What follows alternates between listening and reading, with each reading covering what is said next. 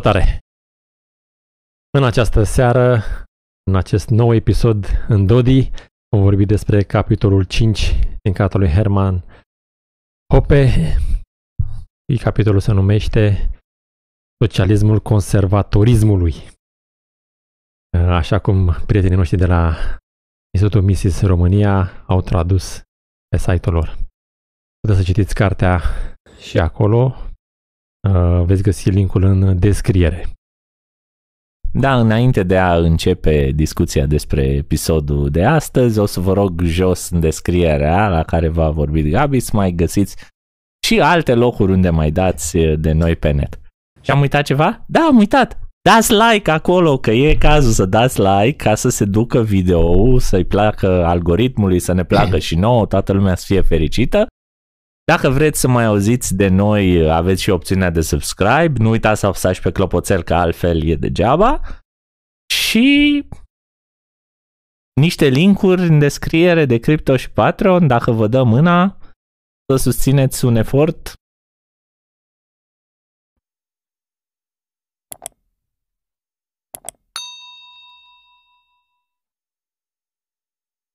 Principalele diferențe față de cele două socialisme discutate anterior ale conservatorilor sunt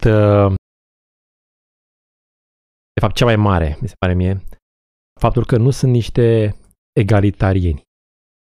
Ei nu-și doresc o egalitate între oameni, sunt anti-egalitate, doresc să păstreze status quo-ul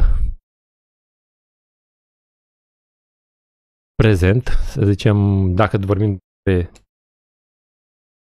epoca, despre anii contemporani, se spune că P S D-ul și P N L-ul la ora actuală sunt conservatori și doresc să-și păstreze un status quo.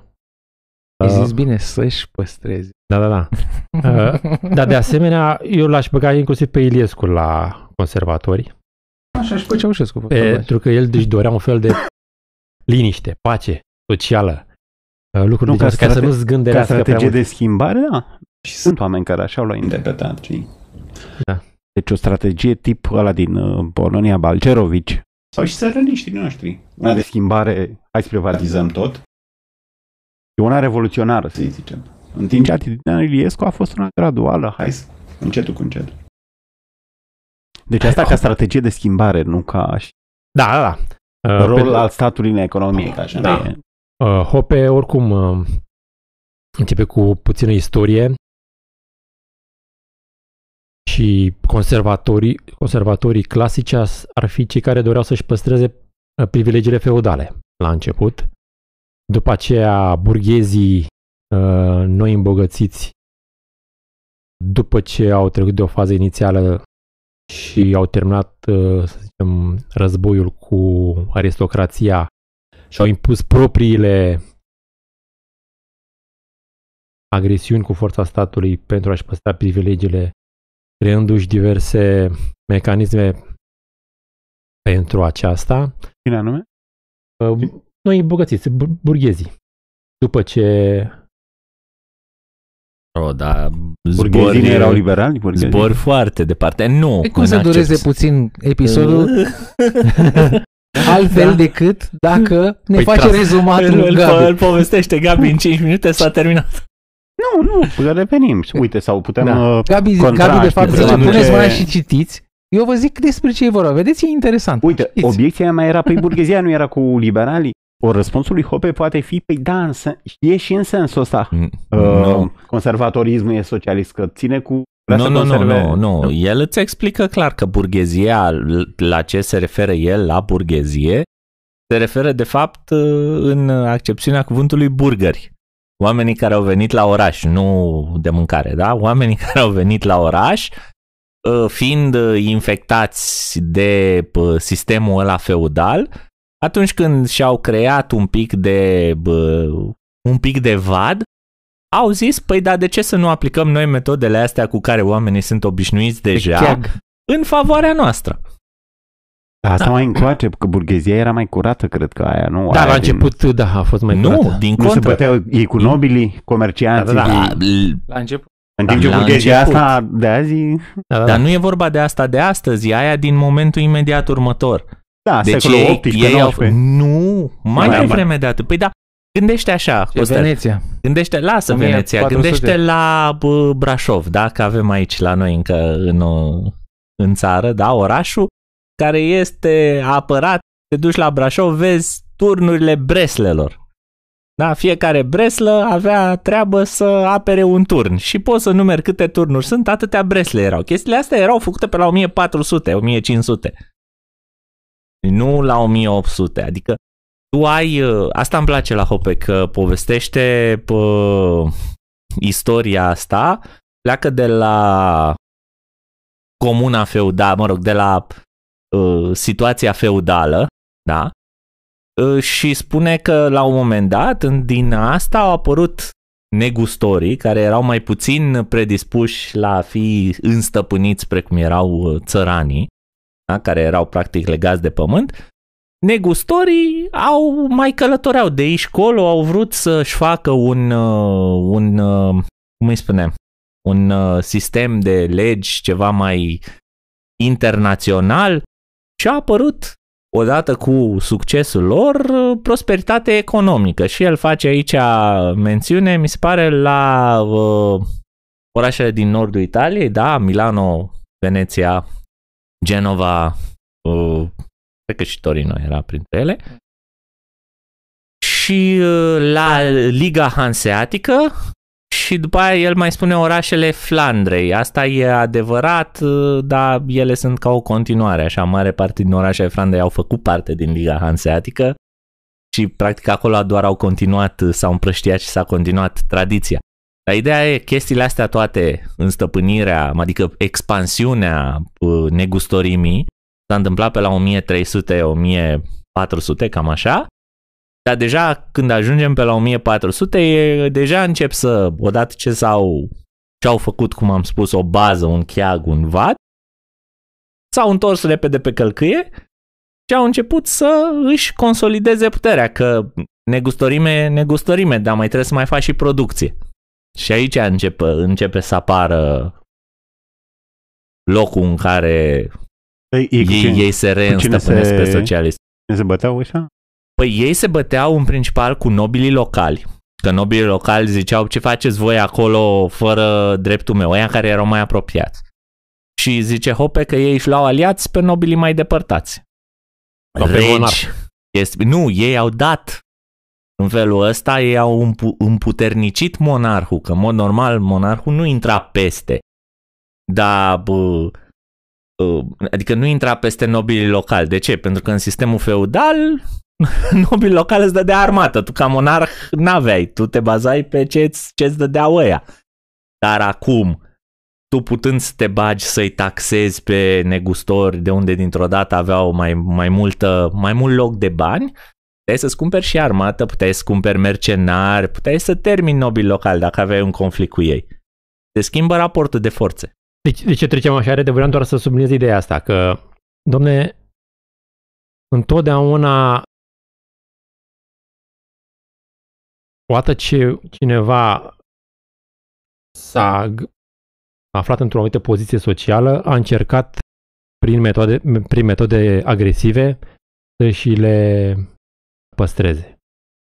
Nu mobilitatea asta socială pe care liberalismul a adus-o după o mie șapte sute, de când ideile astea liberale au fost, să zicem, discutate și aduse la cunoștința publicului, au deranjat pe cei care aveau. Da?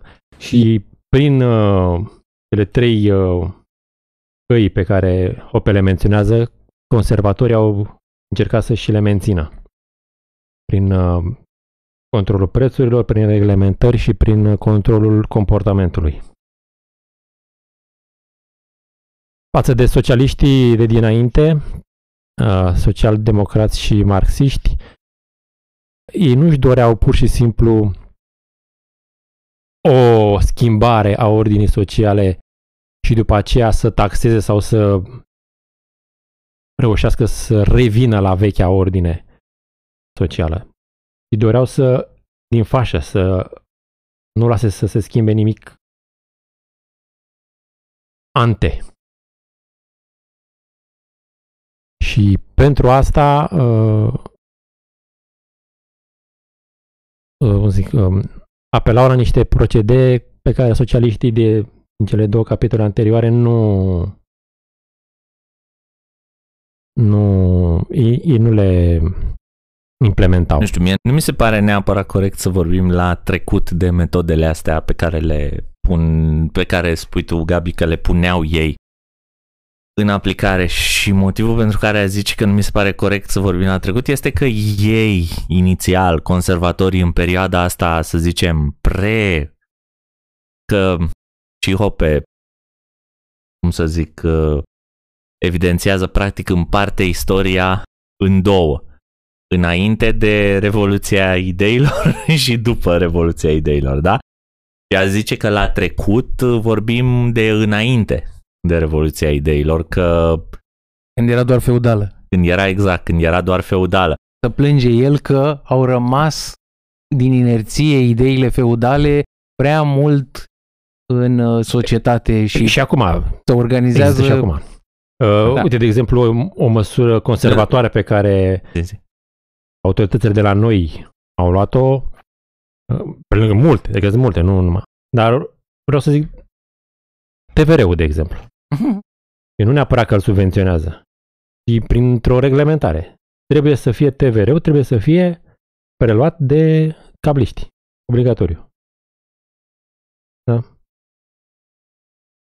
Sau de asta, de televiziunea Trinitas a Bisericii Ortodoxe. Da, dar iarăși nu vorbim de același lucru. Eu spuneam că înainte de momentul ăla al Revoluției Ideilor, aș spune că aș putea să, de asta zice că aș împărți în două. Și a zice că măsurile feudale efective erau sabia și securea, frate, nu altceva. Adică dacă tu mișcai în front, ăla prințul care era nobil local nu-ți băga o reglementare, îți băga o țeapă în fund. Dar apropo de asta. Păi da, de asta spun că bă, de, din, din ce a povestit Gabi s-ar înțelege că și ăia tot din astea făceau. Nu! Nu! Nu. Da, nu. De asta spun, nu sunt măsuri feudale. Sunt măs- astea sunt măsuri care apar după ce deja apare transformarea liberală a societății, după revoluțiile pe care le menționează și el aici. Puneți mâna și citiți cartea ca să vedeți despre care vorbim. Da, sunt și alea de la nouăsprezece patruzeci și opt între ele. Am zis, dar cum ați face distincția? A zis deja Gabi niște lucruri. Dar cum ați face distincția între motivațiile unor egalitariști ca comuniștii puri sau socialdemocrați și conservatori? Pentru că nu sunt numai economice. Adică mi se pare că Hoppe analizează economic ca să arate că sunt dezastroase și astea și numai la vale să duc. Ca să mai scurtăm episodul. Dar mereu există și niște valori din astea morale, etice, aici mai intră și partea asta de credință, ni s-a păi asta revelat. Cu, asta cu ierarhia. Deci ei voiau uh, egalitate, aveau scopul egalității și de-aia preferau taxarea, știi că se egaliza taxarea, în timp ce conservatorii acceptă ierarhia. Acceptă ierarhia și vor să o conserve sau sunt reticenți față de schimbare, știi, vor să schimbarea să vină mai... Surprinde niște, niște puncte importante ale conservatorismului. Uite, atitudinea asta față de schimbare. Aia controlul prețurilor și eu m-am uitat ca curca în crăcie, adică... E. E, are sens. Deci ar fi... Are sens. E, e. Doar o parte are sens. Aia cu... Dacă te uiți pe notele de subsol și el observă asta. Eu am zis că observația mea originală, că teoretic ar trebui să se uite doar la prețul minim. Că ăla favorizează producătorul, uh-huh. Că ăla favorizează consumatorul. Ori dacă tu voiai o ordine de asta care îți prezervă ierarhia și pentru bogați, ca să zic așa, trebuia să favorizezi tipul ăla de control de preț. Bine, și asta poate a trăi și spunem în două vorbe cam ce ar însemna controlul prețurilor. Păi în mare sunt două scenarii. Un preț maxim, să zicem, trebuie să faci comparația cu prețul pieței, să zicem că o portocale e trei euro uh, la prețul maxim stabilit de stat, să zicem că o pune la un euro. Ce se întâmplă? Penurie. Penurie. Celălalt scenariu e când o pui la cinci euro. E un preț minim. La cinci euro și rezultă surplus. Oferta e mai mare decât. Nu că surplus unde sună bine, dar supraproducție e clar că aduc... Ai stocuri. Ai stocuri. Dacă prețul de piață e trei euro și statul a pus-o artificial la cinci, e, de fapt... vor producătorii să producă, dar nu o vrea lumea, știi? Și scenariul care era scenariul maximal, de ce nu... Deci aveai criză? A, pentru că era prea ieftină. Cererea e mai mare decât oferta, nu se mai produce. Da, nu se produce destul. Deci asta, astea sunt explicațiile economice. Bună întrebare e de ce... Înțelegi nuanța mea. De, ar trebui să favorizeze bogații, adică controlul minim, controlul maxim. Controlul, prețul maximal vine dinspre socialism, că vrem să creștem accesul. Uh-huh. Și el observa asta. Și am vrut să-i aduc critica asta. Bine, eu ar, aș putea itera critica. Ok, deci eu mai vii cu ea în discuție, știi? Uh, părerea mea este că conservatorii doresc să încurajeze niște comportamente în consumatori și să descurajeze alte comportamente. Da, practic mecanismele astea sunt legate mereu. Da. Nu, nu sunt așa frumos pe felii. Ce fel de conservatori sunt ăștia? A, ăștia sunt da. doar cu controlul prețurilor. No, de exemplu, dorim o populație mai uh, religioasă, da? Punem prețul Bibliei sau altor materiale religioase jos. N-ai voie să vinzi Biblii peste trei cinci. Așa, așa, ajută și la maximal. Ca o subvenție, ajuți, da, crește uh-huh. cererea de Biblii. Da. Are sens, da. Sau uh, vrei să descurajezi țigările sau alcoolul, da? Invers.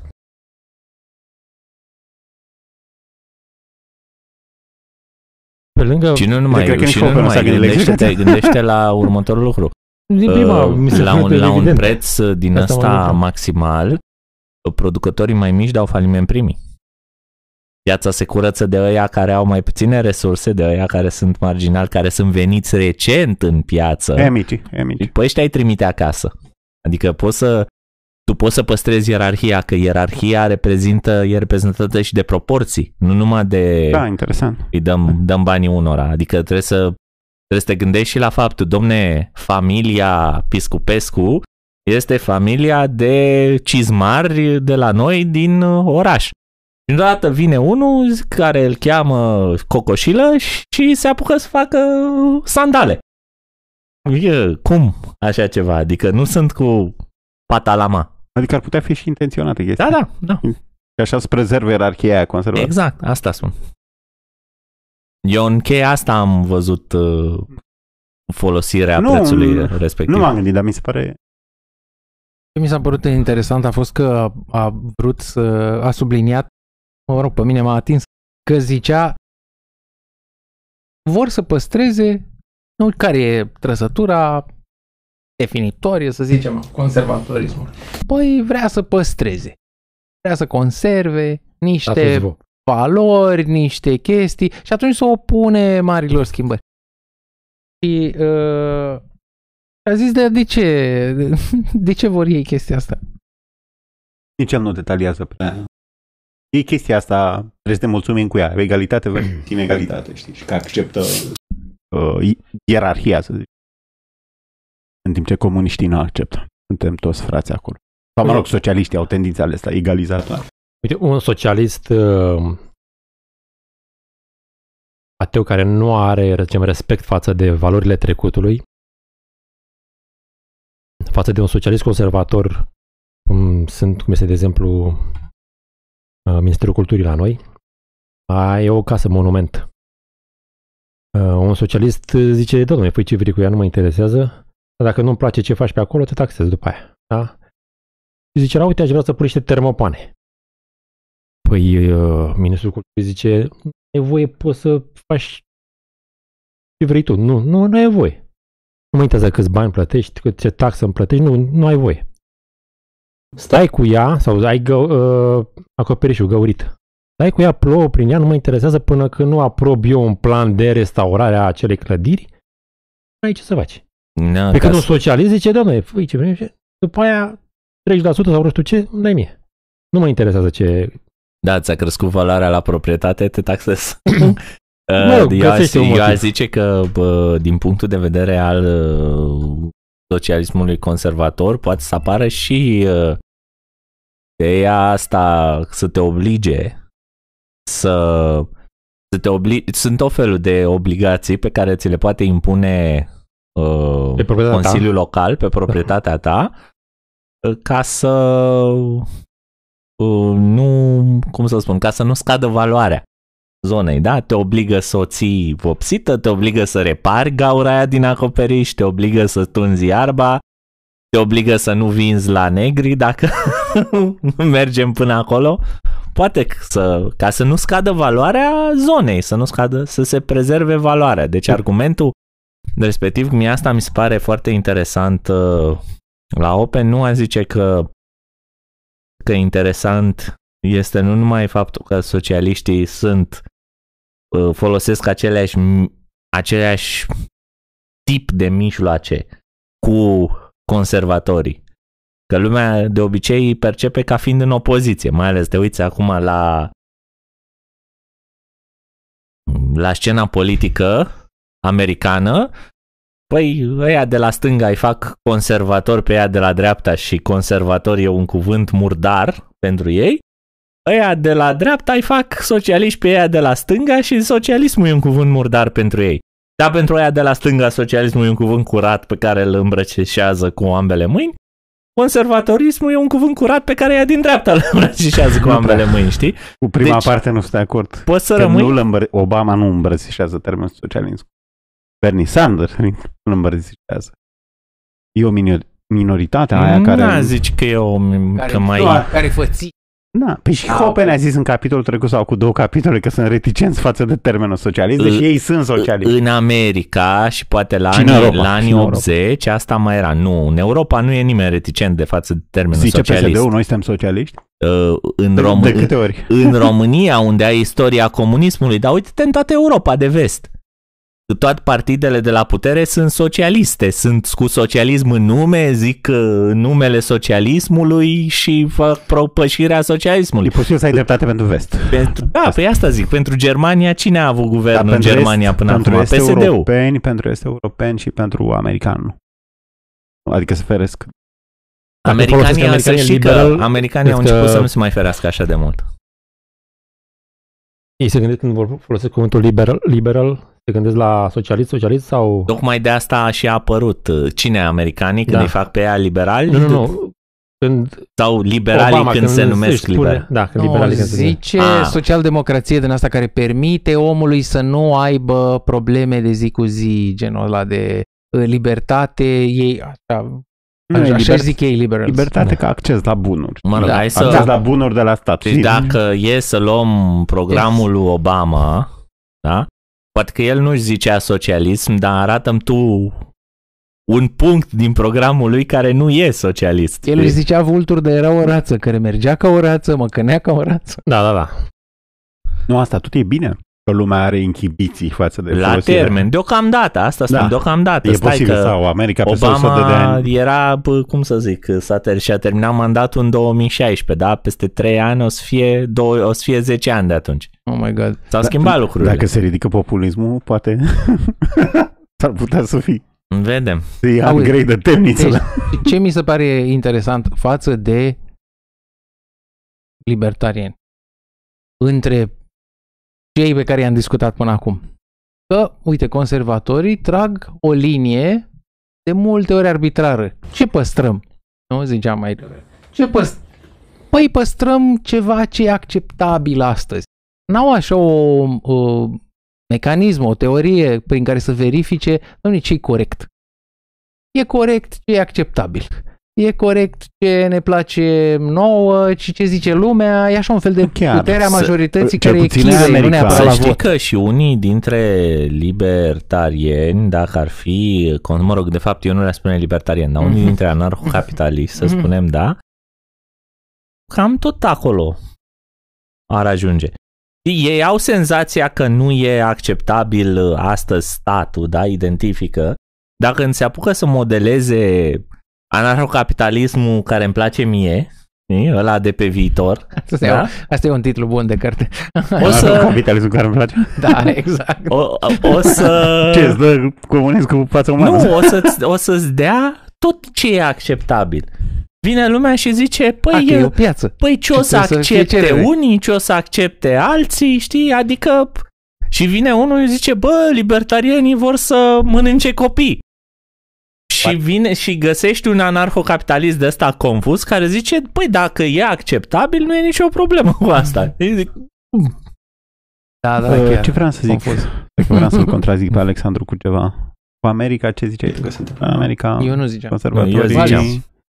eu nu ziceam nimic de America. Că Uite, nu... aici poate confuza Hoppe, pentru noi când ne, ne gândim, noi libertarienii, sau chiar românii, la conservatorism, se gândesc la conservatorismul american, care e un liberalism clasic cu două, trei interdicții în plus. Sunt niște oameni prost al minimal. Ce descrie Hoppe aici și după propria lui mărturie, mărturisire, ar fi mai degrabă un conservatorism european. Deci în Europa... Da, ser... da. Pentru da, că altfel la America e, da. e ok, știi? Adică sunt e mult mai liberal, știi? N-are... Teoretic ăla e împotriva controlului prețurilor, știi? Deci...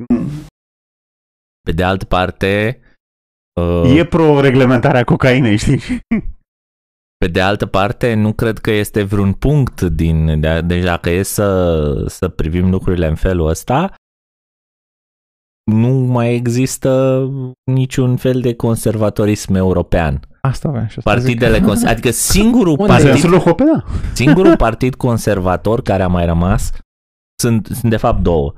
Este Partidul Conservator din Bavaria, Partidul Creștin Conservator din Bavaria, care domină acolo alegerile. E, vreau să zic că e, e sus, e mare. Sloganul lor era șanțe în furale, știi, acum câțiva ani, știi?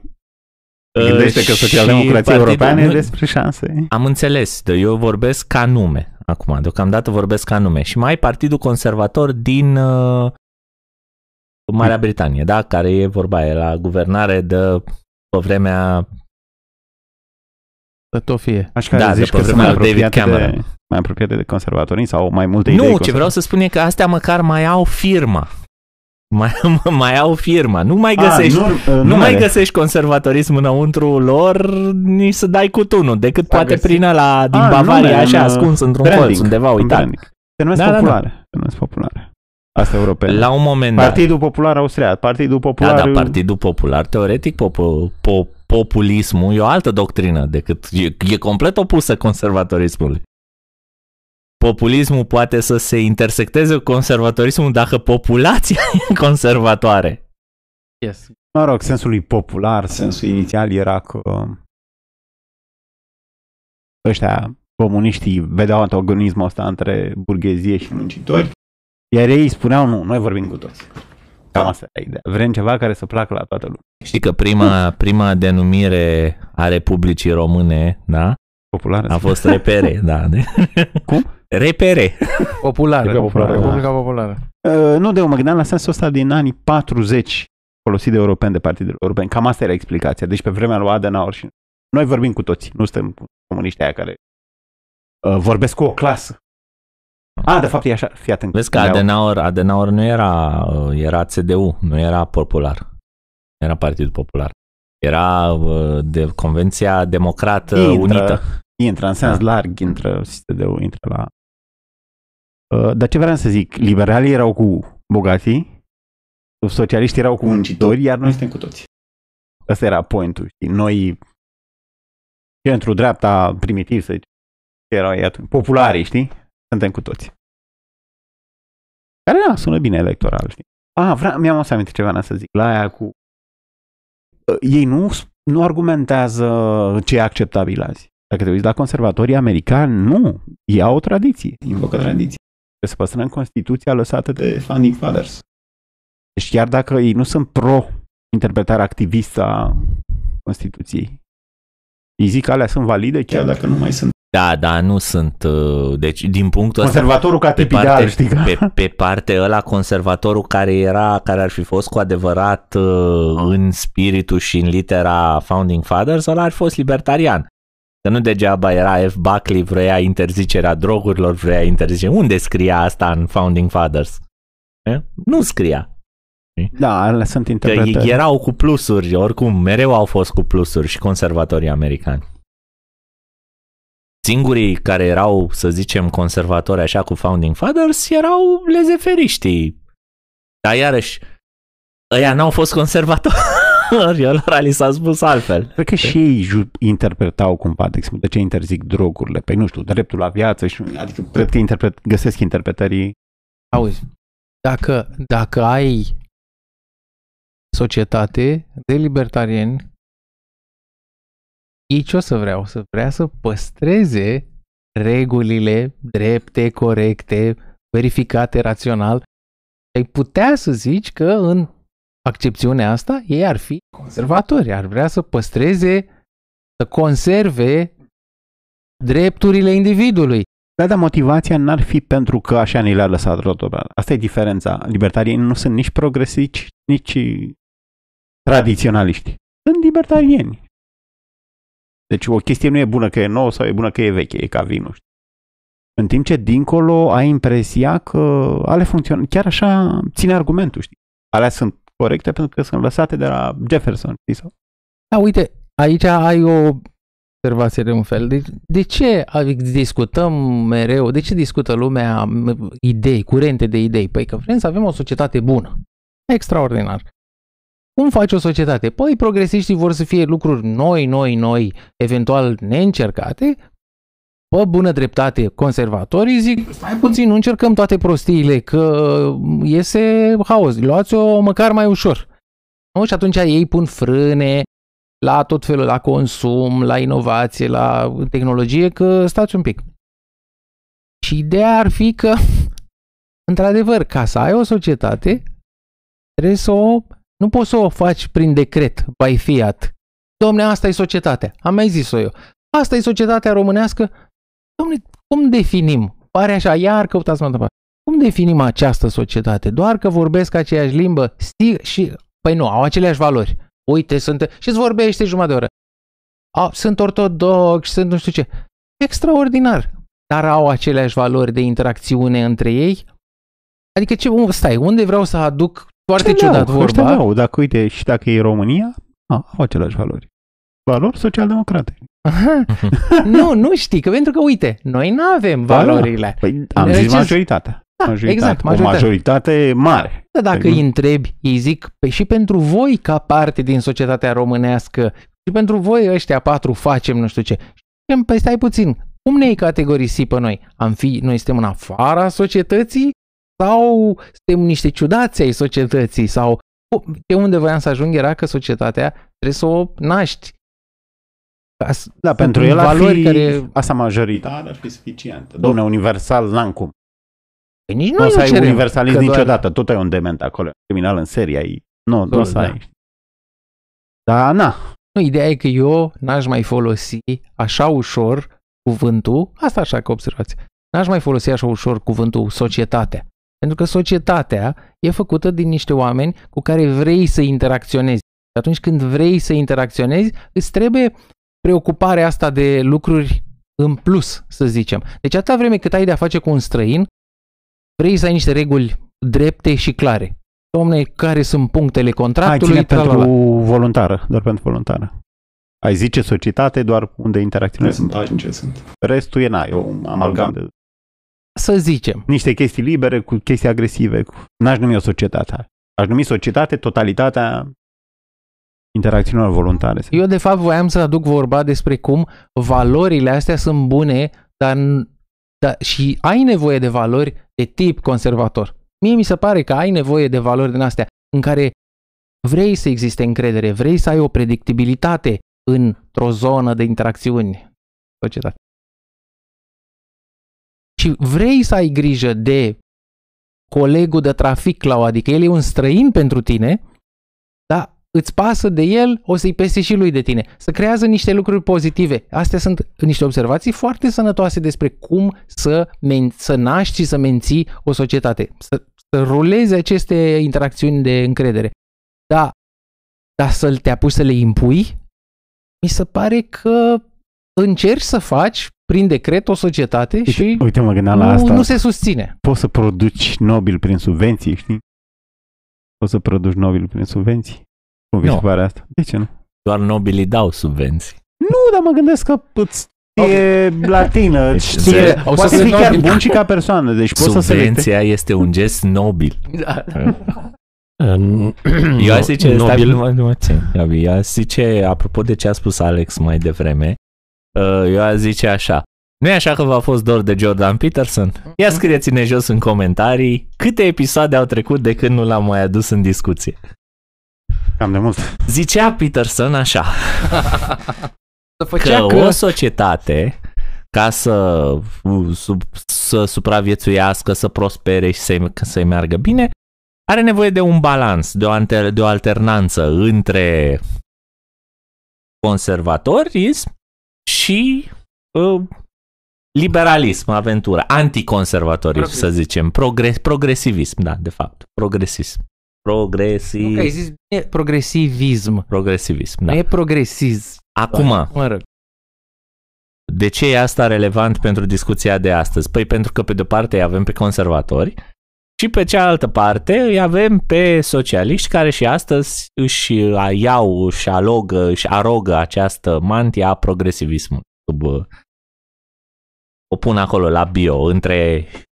și her și alte chestii, da? Adelante. Da, proudly progresiv. Așa.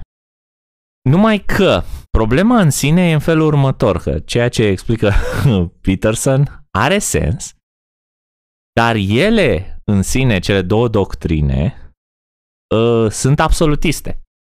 Deci în interiorul conservatorismului, numai conservatorismul e bine, în interiorul progresivismului, numai progresivismul e bine. Da? Și Peterson îți explică așa. Dacă ai prea mult conservatorism, o să devină societatea tiranică, o să se închisteze, încrust, încrusteze, devine arhaică. Anchilozeze? Anchilozeze, da, de ce nu? Devine arhaică, devine tiranică și urmează să fie, la un moment dat, rasă de pe fața pământului printr-o revoluție. Da? Pe partea cealaltă, ai progresivismul, da? Care spune, trebuie să înlocuim tot. Tot ce e vechi, la gunoi cu el. Păi, ok, dar dacă tot, tot, tot, tot aruncăm la gunoi, unde mai e societate? Prin ce mai definim societate? Arunci copilul cu copaia. Cu apa din copaie, pardon. Care era riscul asta a doua? Prin ce mai definești societatea? Te dizolvi. Deci progresivismul no. respectiv dizolvă orice identitate a societății. De altfel, una dintre critici e că schimbarea e singura constantă, nu? Bine, ea n-a fost critică, dar dacă vrei să o privești așa, ea poate fi. Și... Mai întrebare... societate sau care critici? Păi nu mai, mai e. Cum o identifici? Păi, cine sunt asta, locuitorii de pe acest pământ? Păi vin alții. Nu contează. Da? Da? Deschidem... Uh... larg granițele, ușile cetății și vin uh, alții și te măcelăresc în somn. Pentru că, de ce? Pentru că, nu știu, vor. Dar n-am. Oamenii aia care erau, da, erau vechi și în alții noi, sau cum? Dar e exemplu ăsta cu inflația? Nu, nu, nu. nu. Aici nu, e ce, observațiile noastre originale. Ce exemple da, ce? ce exemple da la... Cine? Peterson la asta cu... Uh, a, nu, nu. Peterson din punctul ăsta, da, da, îl dă. Da, scuze, credeam că ai, când ai zis el, credeam că te referi la Hoppe aici în carte. Nu, nu, nu, Peterson îl dă. Deschizi ușile și intră trăia care, care nu-ți vor binele. Asta ar fi una. Intră praful, intră gândacii. Și atunci răspunsul e așa. Peterson îți dă o parte din răspuns. Zice, alternațiile. Zice, uite, avem democrația asta așa proastă cum e ea și se schimbă. Când se întâmplă prea mult conservatorism, se întâmplă... că sunt votați ceilalți, ceilalți mai liberalizează societatea, mai dau așa una, două și în felul ăsta se creează un fel de dute vino ca fluxul care îți ține societatea în viață. Răspunsul libertarian ar fi cu totul altul. Ar fi așa. Nu-ți, nu-ți trebuie o doctrină socială din punctul ăsta de vedere. Lasă oamenii. Lasă oamenii să judece singuri, la nivelul lor, ce e mai bine pentru ei și o să agregăm direcția societății în funcție de piața liberă. Observăm, ca pe relații. Critica da. Ca conservatoare, păi dacă îi aleg niște prostii. Păi, dacă da. Ea joacă la păcănele, păi, stau la grătare. Nu, nu e nimic nobil în societatea, știi? Sunt varză, știi? Foarte bine, dar o să, o să fie nobil cu joarda, nu? Sau... Da. Adică înseamnă, păi, la înseamnă mea, că... Poți, prin subvenții, că... poți în fonduri zic. Europene? Nu. De ce nu? Dacă l-ați știe latină, știe nu știu câte limbi. No, poate fi bun și ca om. Știi de ce? Izolat. Hai, să, hai să spun de ce. Pentru că în sufletul lui tot la mici și păcănele vrea. Nu, nu, că lei de mic. Lei de mic. Păi asta e argumentul statului de pentru ei? Propagandă. De, de lângă deci, părinți? Uh... nu poți să le dai niște subvenții. E... Nobilia feudal. Nobilie și te naști. Pur și simplu. Nu, nu există altfel.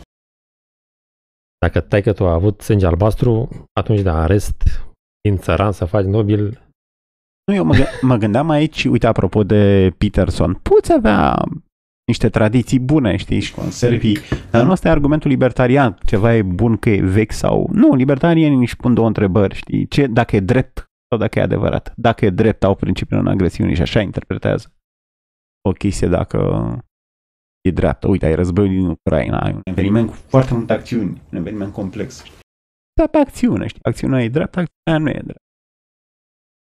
Deci nu contează că e veche sau că e nouă, poate să fie și în anul cincizeci de mii, știi? Spune același principiu și evaluează dacă e dreaptă sau nu. Apoi contează dacă e adevărată, la fel nu cont... Uh, e relevant că... Uite, la asta mă gândeam și la Peterson, apropo de progresiști. Poți pierde tradiții bune, uite, lezeferismul a fost superior nazismul și toate astea a fost lăsat deoparte. Dacă uh, observăm uh, la, so- la socialiștii social-democrați, Hoppe spune că, domne, deja valorile conservatoare, mai ales în Europa, permează printre socialiști multe măsuri ale lor, multe lucruri pe care le implementează sunt de tip conservator.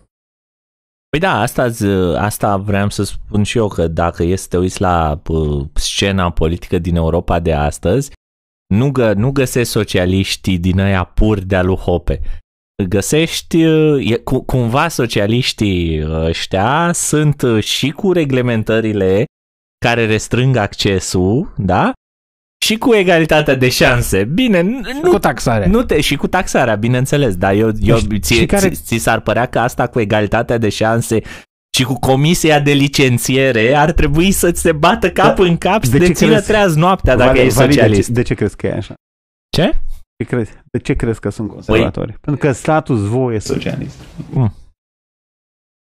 Auzi, când zici status quo, te referi la democrația contemporană. Ce da, să schimbe aia dacă te e... referi la, la ce simte lumea de rând că vrea? Da, o majoritatea populației? Da. da. da. Social-democrată. Omul simplu vrea educație de stat, vrea sănătate de stat. Ei n-au cum să mai fie... Poate dacă vor comunii, să zicem, că împing. Dar au o atitudine, scuze, au o atitudine de asta de conservare a status quo-ului, pentru că status quo nu social-democrat. Aici mi-ai ridicat una la filă. Deci mi-am scris o chestie, o observație. De, de ce? Care-s fricile? Cum iau, hotă, cum iau oamenii hotărârile? Mi se pare că din frici. Ce fel de frici?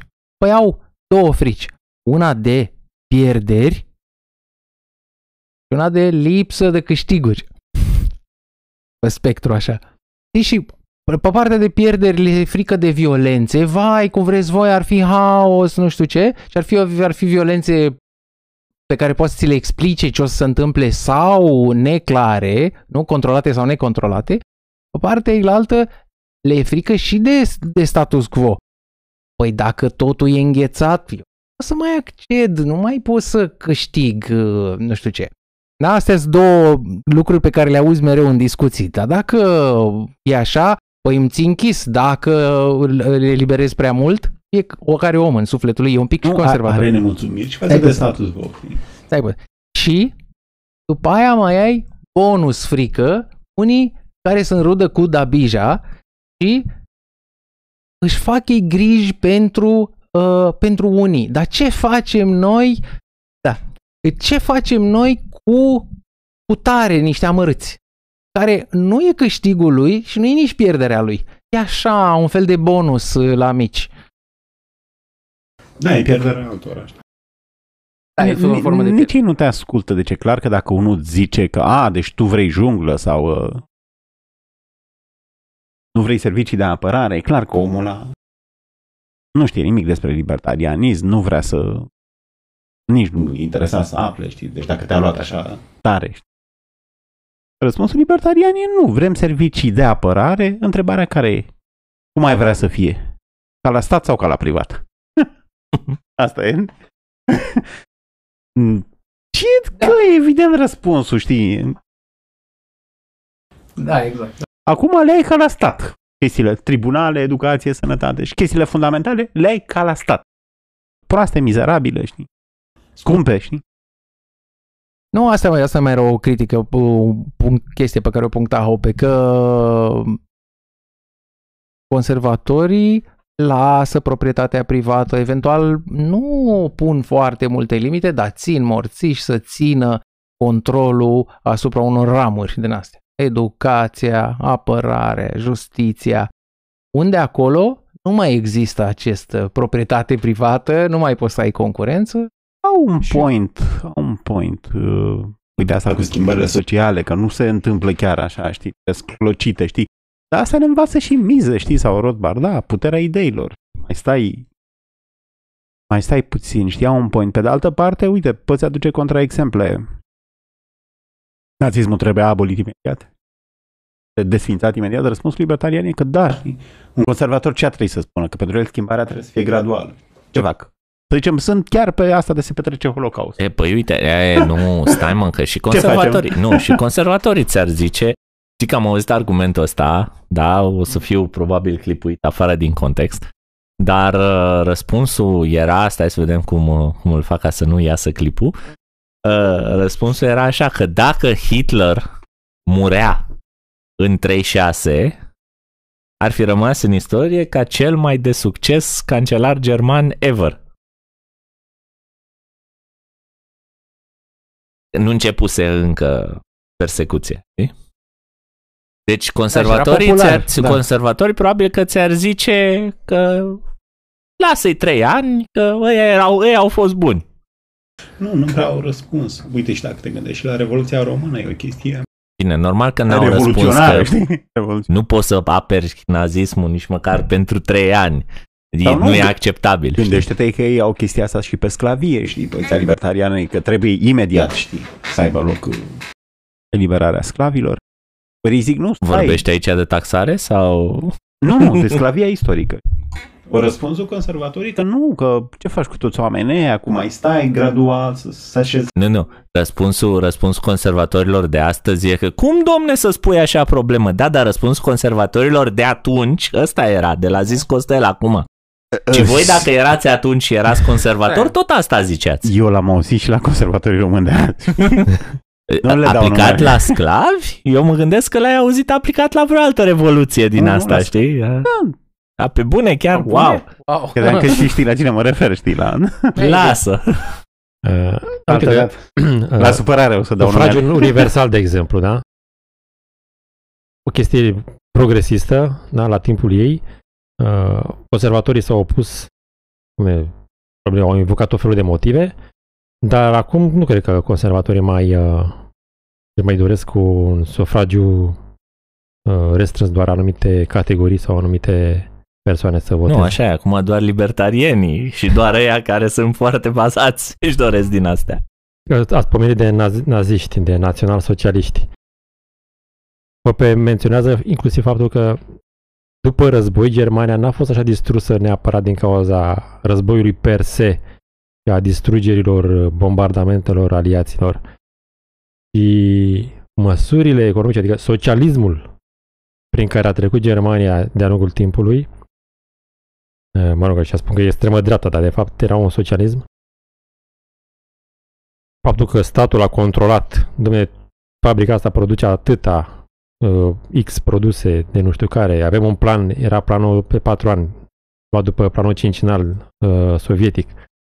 Așa mai departe. Deci, economia germană era distrusă mai ales din cauza măsurilor socialiste luate în timpul... Bine, da. Da, da, da, dar el îți spune aici când ia la bani mărunți unde se ajunge, știi, începe să vorbească despre măsurile socialismului și le ia și le duce până la deci măsurile astea socialismului conservator, le ia și le duce până la capăt, îți explică foarte clar că dacă ai reglementări, ai cartelizări, ai bresle, organizații de...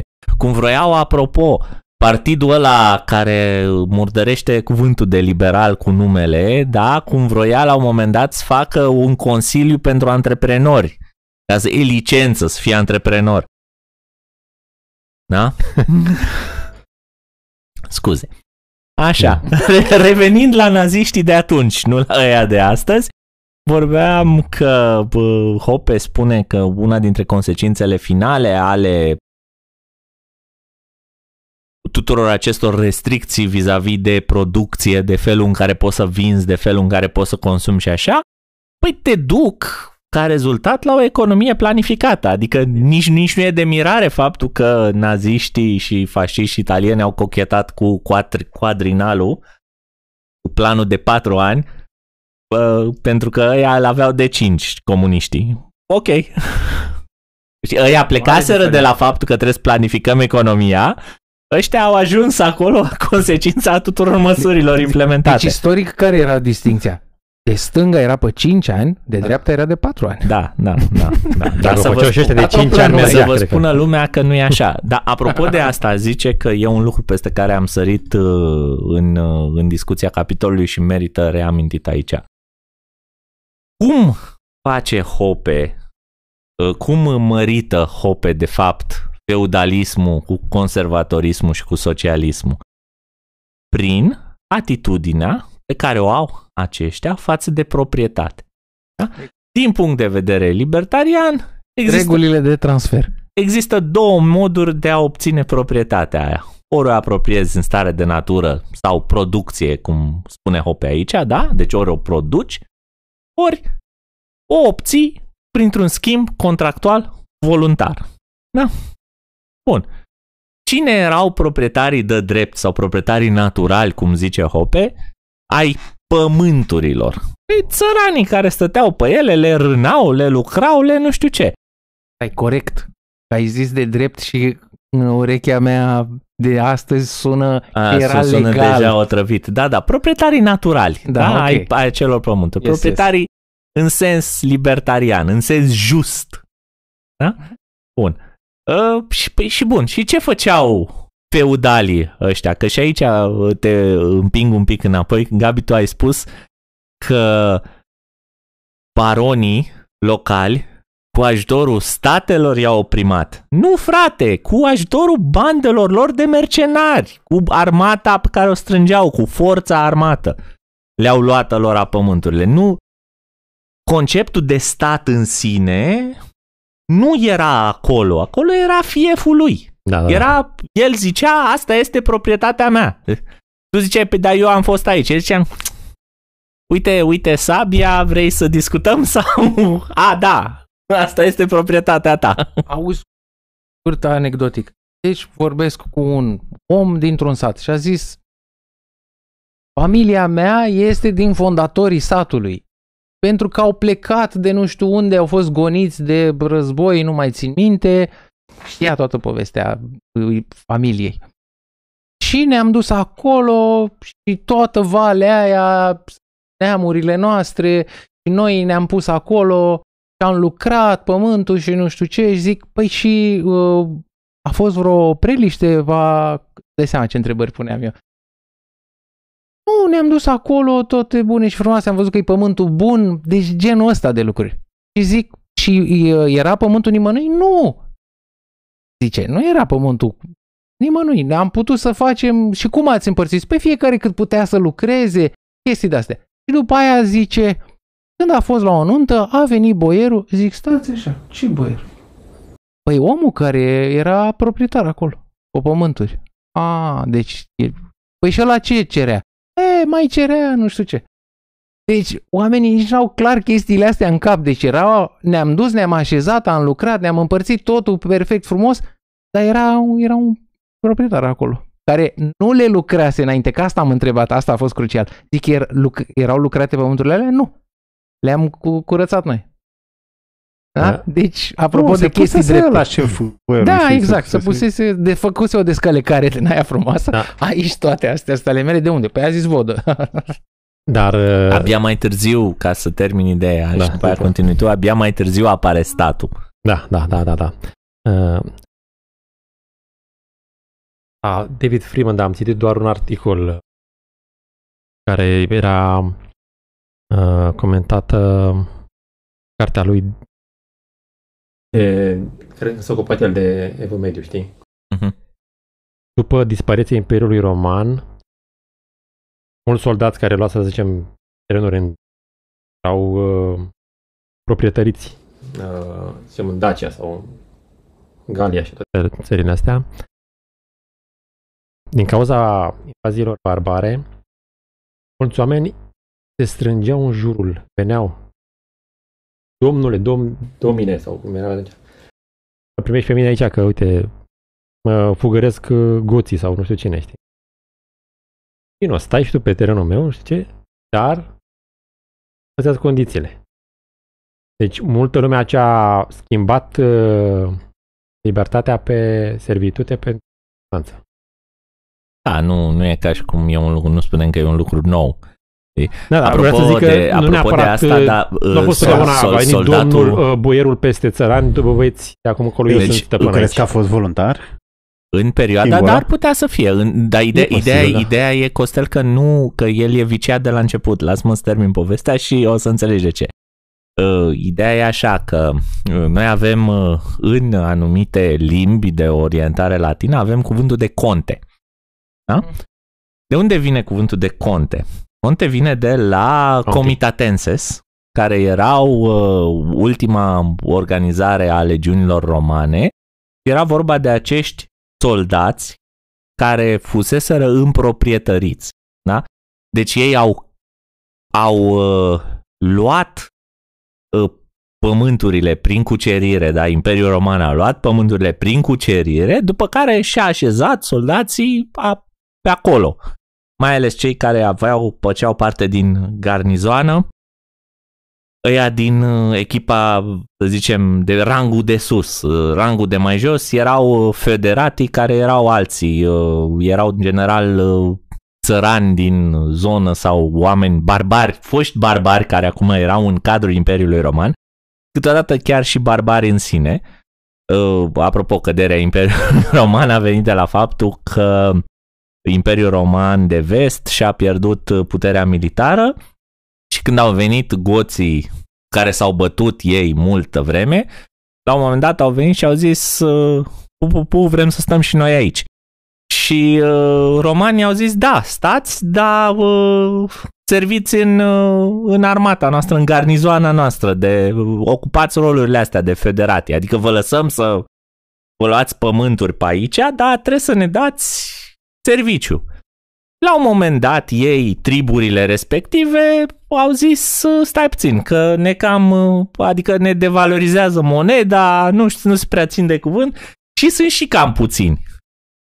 Și a venit șeful de trib, ei și-au păstrat organizația tribală și a venit șeful de trib, mi se pare Odoacru, la Roma și a omorât ultimul împărat roman și așa a căzut Imperiul Roman de Vest. Cu ajutorul goților, ăstora pe care i-au lăsat înăuntru, apropo de și de deschiderea ușilor de care vorbeam mai, mai devreme. Asta e o problemă da. Și pentru anarhocapitalism, știi? Că da. Teoretic tu permiți mai mulți centri. Dar te gândești că dacă ai cultură omogenă și asta nu sunt probleme. Păi permiți mai mulți Odoacru... centri, dar nu permiți un centru să te dizloci pe tine. Oricum și Odoacru, că se credea roman el. Da, da, da. Bine, se, crede, se, se credea roman, dar liniile tribale erau aceleași, știi? Era de generații, adică băieți, omul, erau omul a venit, da, da, omul a venit cu goții lui, n-a venit cu, cu, cu alții, care nu erau goți și erau romani și doar au venit cu el că îl plăceau la barbă. Așa, dar deci ideea e că ceea ce a spus Gabi de la început, faptul că oamenii au venit pe lângă acești foști comitatenses și au zis lasă-mă și pe mine șeful aici, Asta nu înseamnă că e voluntar faptul că acel comitanenses, pământul inițial, nu era al lui din punctul de vedere... A, era furat de armată și dat... Da, da, da. Eu, da. Așa poți să mergi oricât. Deci, în momentul, să zicem, uh, revoluției... Ai problema asta, apărut... cât dai ceasul înapoi, da. Da. Cât poți, deci, cât poți. De la o mie șapte sute sau o mie opt sute, când țăranii au zis, băieți, voi cu boierii nu, nu sunteți legitimi pe terenul ăsta, hai să ne uităm în anul patru sute cinci sute, când s-a dezolvat Imperiul Roman. Nimeni nu mai știa exact, domne, cum s-a întâmplat lucrurile atunci. Eu zic că trebuie și aplicat ca la orice infracțiune. Bă, băieți, voi de unde ați venit? Parcă erați prin stepa, nu știu care. Da? Adică eu zic că dacă n-ai acte și astea, nu trebuie să dai ca la orice infracțiune, știi? Dar dacă ai documente și nu știu, da. Da, dacă ai, du, dacă ai du, cum să spun, cunoștința că, sau dovada, e mai bine spus și dovada, că ăla comitatensesul respectiv a primit moșia de la... Dar părerea mea este că nu avea nimeni în Ro- roman. Cum nu avea nimeni? Păi nu, că nu, nu mai avea, că-i măcelăriseră romanii pe toți, sau de ce nu avea nimeni, păi, știi? Trebuie să ai dovadă. El n-a obținut-o prin apropiere. De exemplu, Gabi, în, în Revoluția franceză, da? Au fost uh, omorâți niște boieri, niște nobili pe acolo prin Franța. Dom'le, nu sunteți legitimi pe domeniul ăsta. Așa. Dovadă ai... Arată-mi. Dacă stră, stră, stră, bunicul meu a luat terenul ăsta. Păi în, aș, cu japca. În momentul în care... Uh, nu ai. Le mai dădea hârtii. În momentul în care omori, nu știu dacă mai e locul în care ai discuție de dovadă. Dar... Uh, vreau să zic noi așa ca, zicem, să legitimăm uh, o anumită... Adică să legitimăm, uh, să zicem, deposedarea unor boieri din vremea aceea. Așa. La noi, în România, da? Da, dacă, statul, dacă, dacă, ai act de pro, dacă ai actul de proprietate emis de stat, mm. de statul istoric al vremii, asta e o dovadă că, că, tu, că tu nu l-ai obținut prin apropiere, ci l-ai obținut prin transfer de mm. la stat, care sigur nu l-a obținut prin apropiere. Ești adică nu, nu cred. Despre ce vorbim? Și alea bune. Nu cred. Ce? Și alea bune au tot la statului. Da. Când vizi o mașină, nu e? De exemplu, zicem, era un ghica prin țările S-ar române că există, nu deci cred că o, statul i-a dat. Nu, nu. E o diferență, da, aici. Deci vorbim de uh, statul recunoaște un așezământ A, de că cult. Dacă e dat de stat, e clar de că... exemplu, nu. Deci, e, da, dar una la mână. Statul recunoaște un așezământ de cult care s-a născut acolo și el doar zice, da, uite, e acolo, îl recunoaștem. Îi dăm și nu știu ce, în plus, da, recunoam, mă rog, cum, cum, cum e aia la zi, la biserici, cum e în Danie. Română? Ctitorire. Ctitorie, așa, îi, îi, și, îi și ctitorim, chiar dacă ei sunt acolo. Da, asta e una și alta e statul zice, uite, ia, vezi, e terenul ăsta aici, fă o biserică pe ea. E, e o diferență între, între cele două, da? Una e proprietate obținută prin la apropiere, la cealaltă se vede că nu e. La boieri poate să fie unii așa, unii așa. Unii au fost legitimi și unii nu au fost legitimi. Cum, Gabi? No, cum empiric, obții empiric. Tu prin apropiere codri, păduri și moșii? Tu, boier, fiind cu familia ta. Apropiind. Exact. Fiind prin apropiere. Eu vreau să zic că copil fiind... păduri cu tăieram.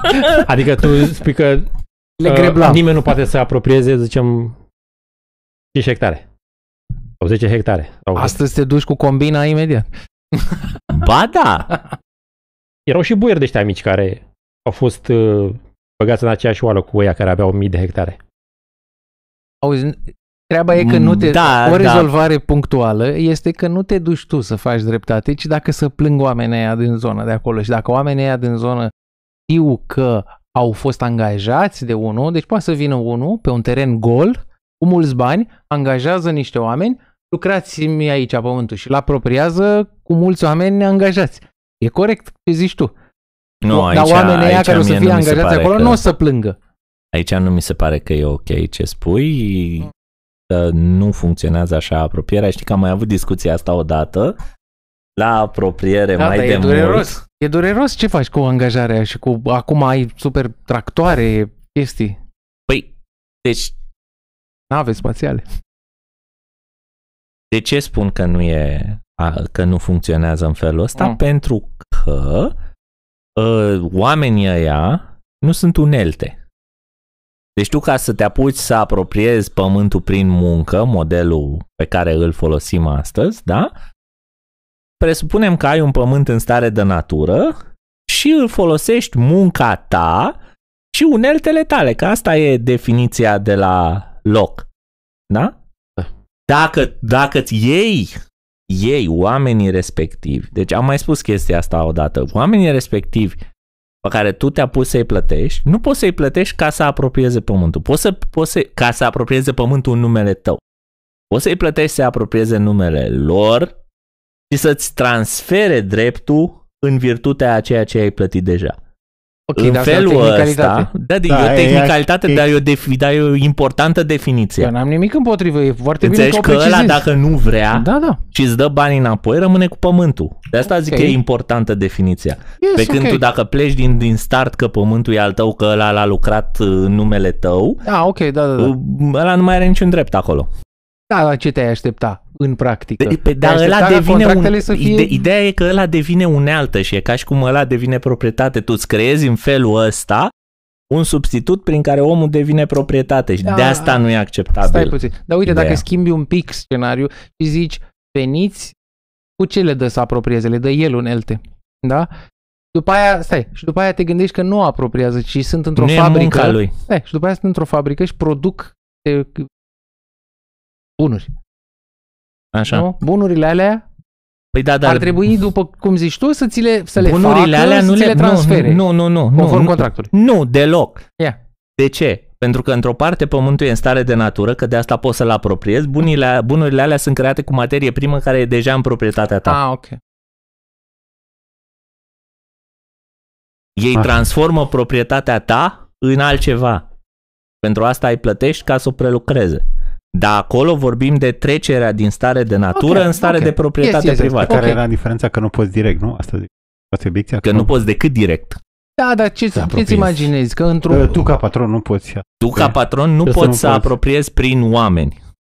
Să te duci tu personal pe acolo și să muncești prin tot terenul. Nu, sau ăia, cum a zis Vali, sau ăia să-și apropieze și să ți transfere conform contractului. E foarte bună precizarea.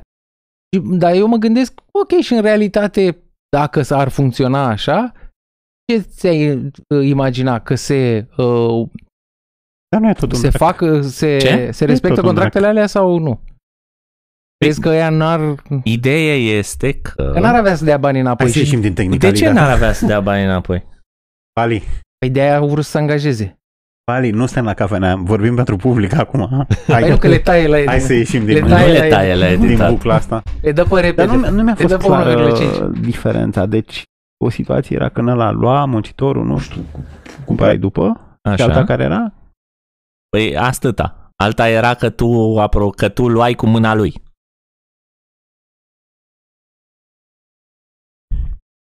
Deci eu să, pot să muncesc doar două hectare. Pentru restul de opt hectare până la zece hectare cât am eu, un alți oameni, angajez alți oameni pentru yeah. a munci uh, și să fie terenul meu. Ceea ce nu, nu se poate, trebuie doar contractul ăla special al lui Vali. Dar e tare contractul nu, special al lui Vali, nu l-am auzit nicăieri. Nu poți să faci direct, nu? N-am auzit nicăieri. N-ar trebui să poți faci direct. E, it's like original. Da, vreau să zic, e... Eu, eu... Da, nici eu n-am auzit, da. Da, nu vine și îți, rezo- îți, rezolvă, îți rezolvă tehnic o problemă de genul ăsta. Ok, și să zicem... Oricum, ăia... pe vremea aia oamenii nu aveau ideile astea. Ok. Dom'le, să transferi mie... Da, da, asta, faptul că ei nu aveau ideea asta nu înseamnă că genul ăsta de proprietăți au fost obținute în mod valid. E, e posibil...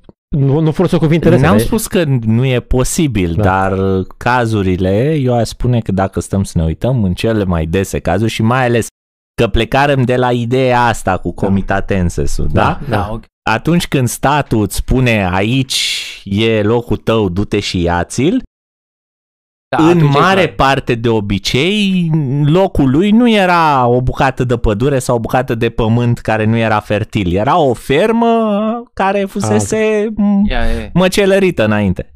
Da. Deci nu e ca și cum mai vinde servicii de homesteduire, homesteduiești în locul altuia? Ba da, dar trebuie să vinzi asta. Că ide- ideea e că tu vinzi la, sfâr- vinzi la sfârșit pământul. Că tu nu poți decât să homesteduiești în numele Vali tău. Vali zice că oamenii au fost păcăliți, le-au zis veniți aici, ca să nu muriți de foame, veniți aici și lucrați pământurile astea, am plătit mie taxe, nu că asta cerea proprietarul, moșierul. Nu mi-e clar așa. Hai că mai, mai, adică vor, mai, mai vorbim despre da. ea în, în afara emisiunii. Păi voi dacă ați înțeles-o sau nu, poate puteți să-i scrie jos, mai citește Costel comentariile, oh, de oh, foarte oh, des le citește. Deci poate puteți să explicați nu, miza, așa. Miza, deci fereastra pe care am deschis era legată de feudalism. Veneau șmecheri și nu încălca principiile libertariene. Principiile libertariene spun că pământul ăla din stare uh-huh. de natură de bine al tău, îl greblezi, îl muncești, nu știu ce. Uh-huh. Ăla nu făcea așa ceva, feudalul. Yeah. Yes. Ăla autoservire. Deci sărania, pământul era legitim al săranii și eu zicea, nu, aceasta este apa Moldovei. Maria ta. Exact. Bun, și ideea e că genul ăsta de tratament asupra proprietății, da, sau genul ăsta de lipsă de recunoaștere a proprietății valide, o aplică și socialiștii. Atunci când se apucă să naționalizeze uh, mijloacele de producție sau atunci când se apucă să naționalizeze fructele mijloacelor de producție, respectiv să, să îți taxeze veniturile, dacă am fost prea neclar. Da? Asta e uh, asemănarea pe care Hoppe o face între feudal și socialiști, lipsa de respect pentru proprietate. Pentru drepturile de proprietate, pentru individ și pentru drepturile sale de proprietate. Și atunci când se referă la socialiștii conservatori, tot de asta le spune, pentru că ce vreau conservatorii, a spus Gabi la început, să păstreze ierarhia, felul în care aveam situația la un, la un moment dat.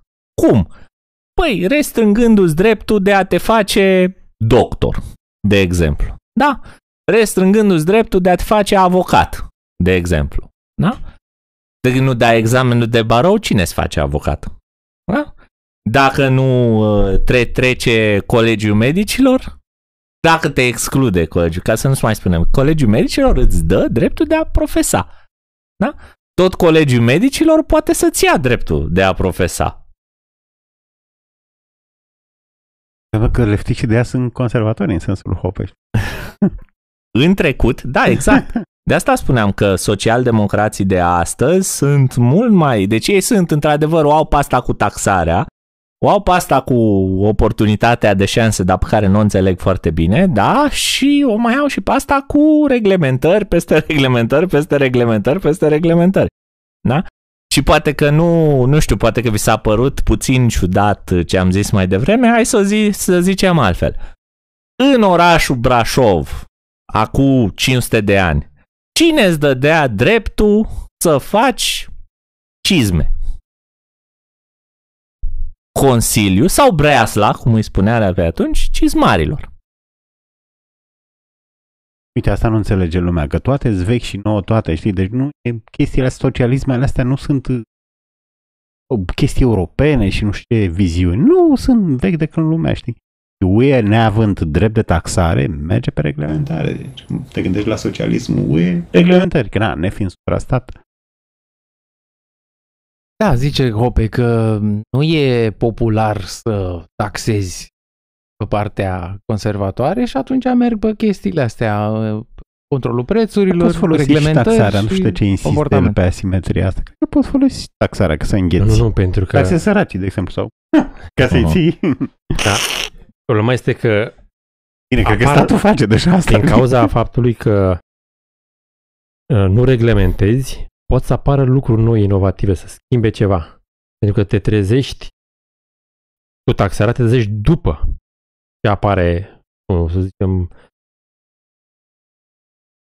o ramură nouă a medicinei. Te-a surprindere. Deci, te... Ideea, te-a da, ideea e că... După aia zici, hai să-i taxezi și pe ăștia, ca să-i domolezi, să nu mai fie așa mulți. Din ce reglementarea te... te reglementarea ține... din prima, nici nu apare. Pe drumul drept. Da. Deci... Ai două chestii de făcut o distinție aici. Deci ai pe partea economică, haha, ai uh, reglementările care intră în schimburile între oameni și după aia zici, domne, controlul comportamentului, vai, dar despre ce vorbim? Acolo sunt legi din astea care ți interzic chestii, sunt lucruri scoase în afara legii care nu fac victime. Vorbim de agresiuni. Evident, nimeni nu vrea agresiuni. Dar ai chestii de astea. A, asta nu-i permis. Oamenii aia nu au voie să, să se vadă. Ăla n-are voie să vândă cu tare lucru. Lung, fumatul, tot felul yes. de chestii de astea, știți? Ai fața acoperită, să nu te închin, să nu știu. Uite, mie îmi place să sugerez apropierea asta între conservator și... Și asta socialistă e redus la esență. Socialismul e o chestie moralistă, care pentru că nu e suficient de altruist. Deci dacă te lazi de capul tău, cheltuiești banii pe ce vrei tu. Nu-i dai la săraci sau nu dai o parte. Adică e tot o chestie moralistă, în esență, socialism.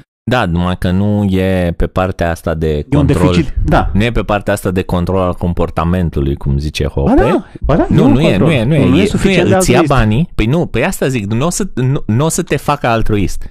Înțelegi? Ca conservatorul intenție? Vrea să te facă altruist. El doar îți ia banii și se ocupă el. Zice, las că sunt eu altruist și pentru tine. Da, da, și socialistul gândește ca altruism al societății. A, da, da. Da, da, da. da.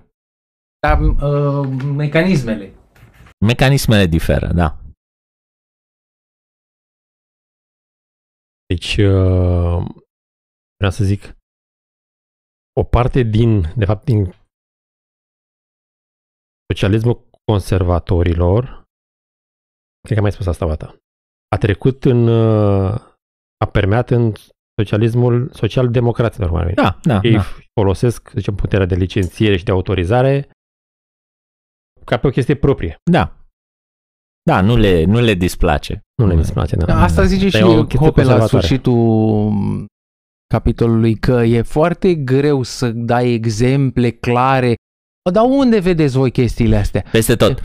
Da, asta vreau să zic și eu.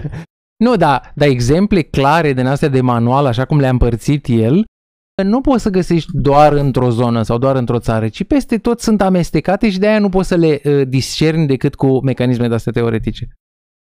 Ca să le vezi clar în, în ce sunt. Și asta poate e o abordare nici diferită. Comunismul, nici comunismul. Între... Deci dacă era ca la carte, nu trebuia să ai pogon, un pogon deținut privat. Asta ți încalcă doctrina comunistă. Ori în România, în Rusia, am avut așa ceva. Da, au luat-o gradual. Nu, nu, nu, nu, nu, nu le-au dat înapoi. În sens, după primele două foamete, le-au dat înapoi. Ce obțin în Rusia, la două. Uite, nu mai ții minte exact procentele, dar pe alea, parcelele alea mici produceau cât cincinalul, știi de ce? Ce aș mai menționa aici e că Hoppe amintește două hărți pe care nu putem decât să le recomandăm și noi. Două tratate despre cârmuire ale lui John Locke și Avuția o mie șase sute optzeci și opt, apropo, și Avuția Națiunilor, o sută de ani mai târziu aproape, scrisă de Adam Smith, o mie șapte sute șaptezeci și șase. Aceste două cărți, în accepțiunea lui Hoppe, au schimbat cultura, au schimbat felul de a gândi. Dacă înainte de ele, omul de rând, da, pica în acea capcană în care au picat negustorii pe care i-a descris Hoppe mai devreme, da? Să caute să își impună un model feudal, să își securizeze uh, afacerile, afacerile da? Cu forța, prin decrete și uh, folosind uh, intervențiile nobililor mai depărtați sau nu. După aceste două cărți, monarhia absolutistă, așa cum a fost ea, născută, avea zilele numărate. Din punctul ăsta de vedere, aș spune, nu știu, cred că astăzi nu mai e poate Arabia Saudită, dar nici acolo. Nord Coreea. Uh. Uniunea Europeană. Nu, că aici nu e, n-avem, n-avem monarh și nu, e, și nu e deloc absolutistă, e super birocratică. Și tot așa, dacă suntem la capitolul de istorie și de atribuit ideologic evenimente, bă, spune el că bă, expresiile practice ale schimbării acestei stări de lucruri în opinia publică s-au produs Revoluția din Anglia, o mie șase sute optzeci și opt, Cromwell, Revoluția Americană din o mie șapte sute șaptezeci și șase și Revoluția Franceză din o mie șapte sute optzeci și nouă. După aceste revoluții, spune el, nimic nu a mai rămas la fel. Acum, din păcate, Revoluția franceză a fost foarte pătată de socialism, nu, nu, a, nu a fost atât de liberală pe cât... E punctual cu ce s-au pătat, cu ce s-au pătat socialiștii francezi? Cu sânge. S-au pătat, socialiștii au sânge pe mâini. Mereu.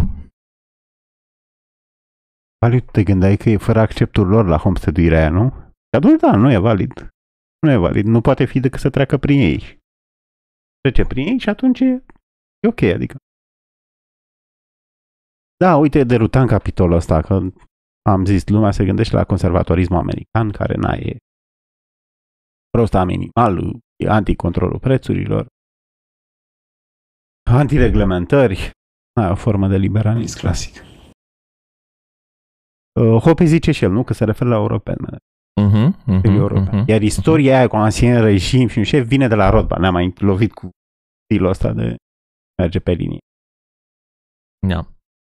Tot, dacă tot suntem la capitolul ăsta istoric, tot așa Hoppe trage în barca liberalismului Revoluția Industrială și tot pe baza Revoluției Industriale pune și creșterea populației și spune, chiar dacă noi avem senzația că, domne, ăia o duceau greu, ăia o duceau greu, unul dintre lucrurile pe care le menționează Hoppe și le menționează și alții, dar mai puțin cei care vor să vă vândă o poveste socialistă, ăia trăiau. S-o duci greu e un upgrade de la a muri de foame.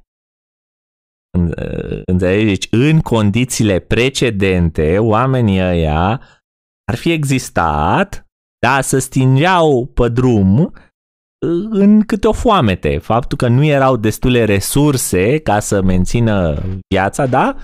Îți făceau copii până mureau de foame. Sau o metodă, din păcate, da, nu, nu sună frumos, sunt de acord. No, dar o să zică cineva, vai, toată istoria sărmanilor a fost numai o oprimare mereu. Înainte ar fi avut pe terenuri să trăiască, dar i-a gonit boierul de pe teren pentru că a avut industri- mașinării, nu mai avea nevoie de ei și i-a gonit de acolo. Păi dar stai puțin că în punctul... Nu, de genul ăla. Boierul își băgau înghia în gât că plecau ea la oraș. Exact, în punctul în care boierul a avut mașinării, ăștia erau deja la oraș, Hai, copiii erau deja, trăiau... Erau la oraș și făceau tractoarele. Da. E posibil ca ăsta, boierul, să fi inventat conservatorismul ca să-i ținem pe ea la muncă, nu, yes. mai avea, nu mai avea mână de lucru. Da, da. Da. Rămâne, uite, e o chestie curioasă și în conservatorism, cât de importantă e raportarea asta la tradiție. Eu citeam în Goldberg ăla cu fascismul liberal și impresia pe care mi-a lăsat-o, poate mă înșel, la interpretare, era că trebuie să te ții de tradiția în care te-ai... Mă țin de credința în care m-am născut. Te-ai născut în China, un conservator ține de comunismul chinez sau ce... Taoism. Da, ce animerii pe acolo. Asta e foarte... Aiurea, mi se pare mie. Uh-huh. Dacă te naști într-o societate dementă, sau ce faci? O perpetuezi așa că te-ai născut acolo, știi? Da. Adică om, eu e... Nu știu. Se pare că e, ai un pluralism al tradițiilor care înseamnă postmodernismul, știi? În care fiecare tradiție se validează. E ok, că e tradiție, știi? Am născut acolo, aia e tradiție. În timp ce pointul libera- libertarian sau chiar liberal clasic, uite, hai, care articula de ce nu sunt conservatori, e că uh, noi uh, evaluăm tradițiile în funcție de valoarea libertății. Asta e punctul lui de vedere. Există tradiția agresivă, tradiția sacrificiului, tradiția la nu știu ce. Nu pot fi de acord cu așa ceva. Sau alte chestii. Citeam despre cum reglementează și se opun uh, inovației și mă gândeam, uh, păi ai zica la... Mai binele e inamicul binelui. Cum o reglezi chestia asta. Ideea este că nu te obligă nimeni să, să inovezi. Nu te obligă nimeni să inovezi. Dar dacă pui limite de intrare, de, de evoluție, atunci nu lași pe nimeni să, să producă un mai bine. Adică dacă compari cu, uite, tot felul de povești istorice, astăzi ai putea să zici că măcar tehnologic, măcar uneori poate pe înțelegerea ideilor n-am evoluat foarte mult, dar măcar tehnologic s-au în, întâmplat niște evoluții. Ok, poate și legal. Cum să faci chestia asta? Trebuie să-i lași măcar pe unii libertatea, na? Să încerce ei, să-și ia ei riscurile ca mai binele să aducă niște pierderi. Și, în, și, n-ar, și ar trebuia să păstreze. Trebuia să păstreze binele, să nu încerce mai bine. Dar trebuie să-i lași pe unii liberi să, să încerce. Teoretic, mai binele mai bun decât binele, știi? Da. Problema comunismului e că nu livra cel mai bine, uh-huh. știi? Era doar idealul ăla perfect. Cred că pointul zicale sau nu știu cine a zis asta. Cărtura era... Zis chestia asta circulată era să spună că, uite, ăștia au dorit raiul pe pământ și a venit jale. Iadul. Că altfel, na, logic, mai bine e mai bine decât analitică vorbind. Aș mai cita o chestie înainte de a încheia, mă rog, cel puțin înainte de a încheia ideile mele despre capitolul ăsta. A zice așa că la un moment dat el povestește, unde să, bă, dacă mai găsesc, în contextul uh, feudalismului și a apariției uh, comerțului alea, uh, el citează o uh, scriere numită The Origins of Capitalism, în care se spune așa că expansiunea constantă a pieței, atât în dimensiuni cât și în intensitate, a fost rezultatul absenței unei ordini politice care se extindă peste întreaga Europa occidentală. Deci, faptul că nu avea un U E atunci. Azi putem să comentăm așa răutăcios. Ideea e așa, continuă el, expansiunea capitalismului își datorează originea și rațiunea de a fi anarhiei politice.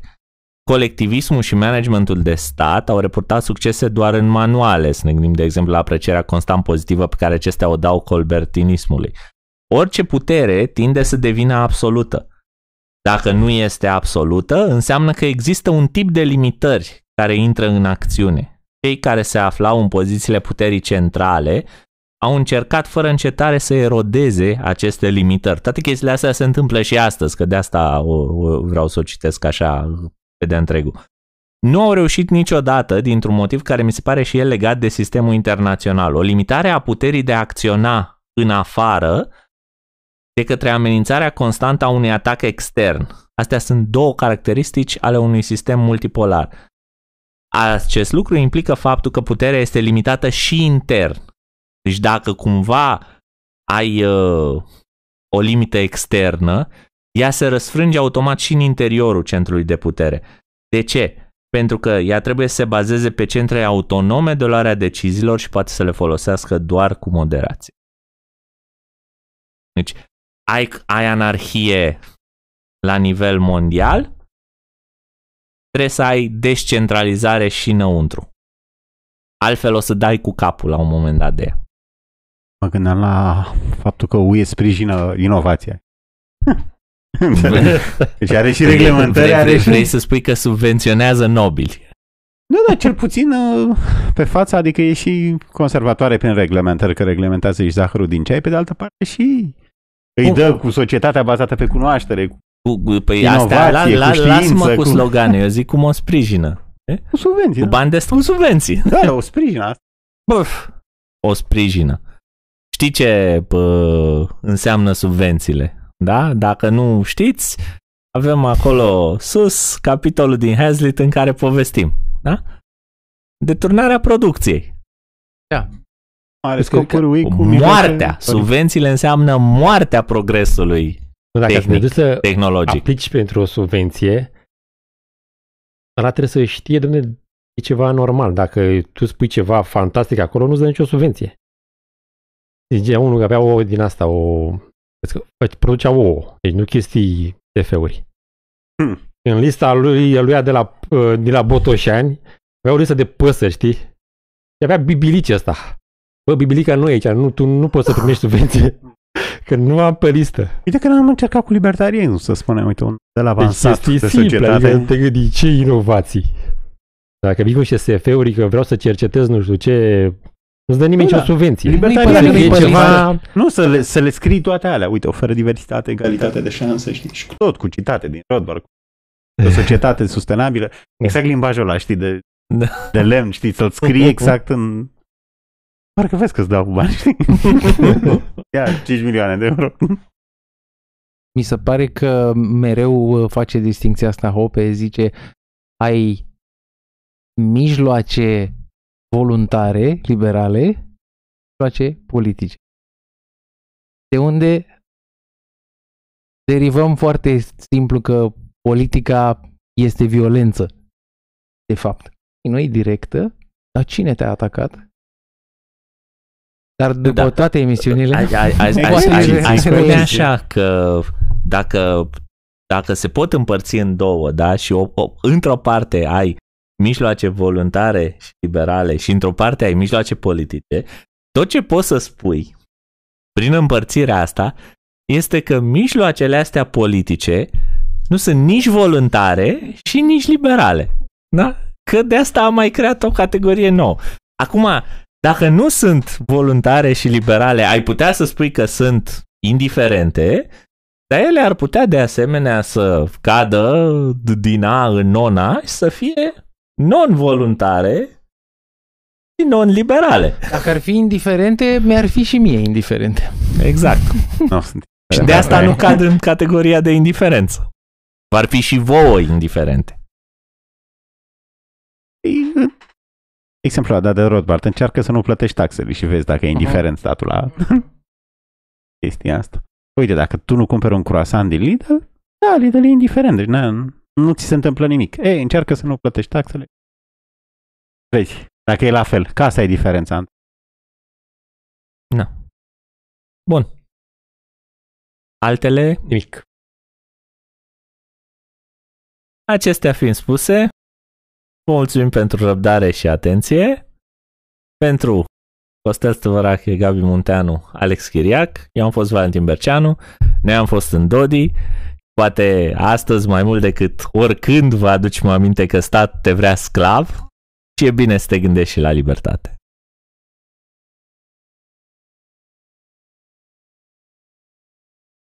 A fost era.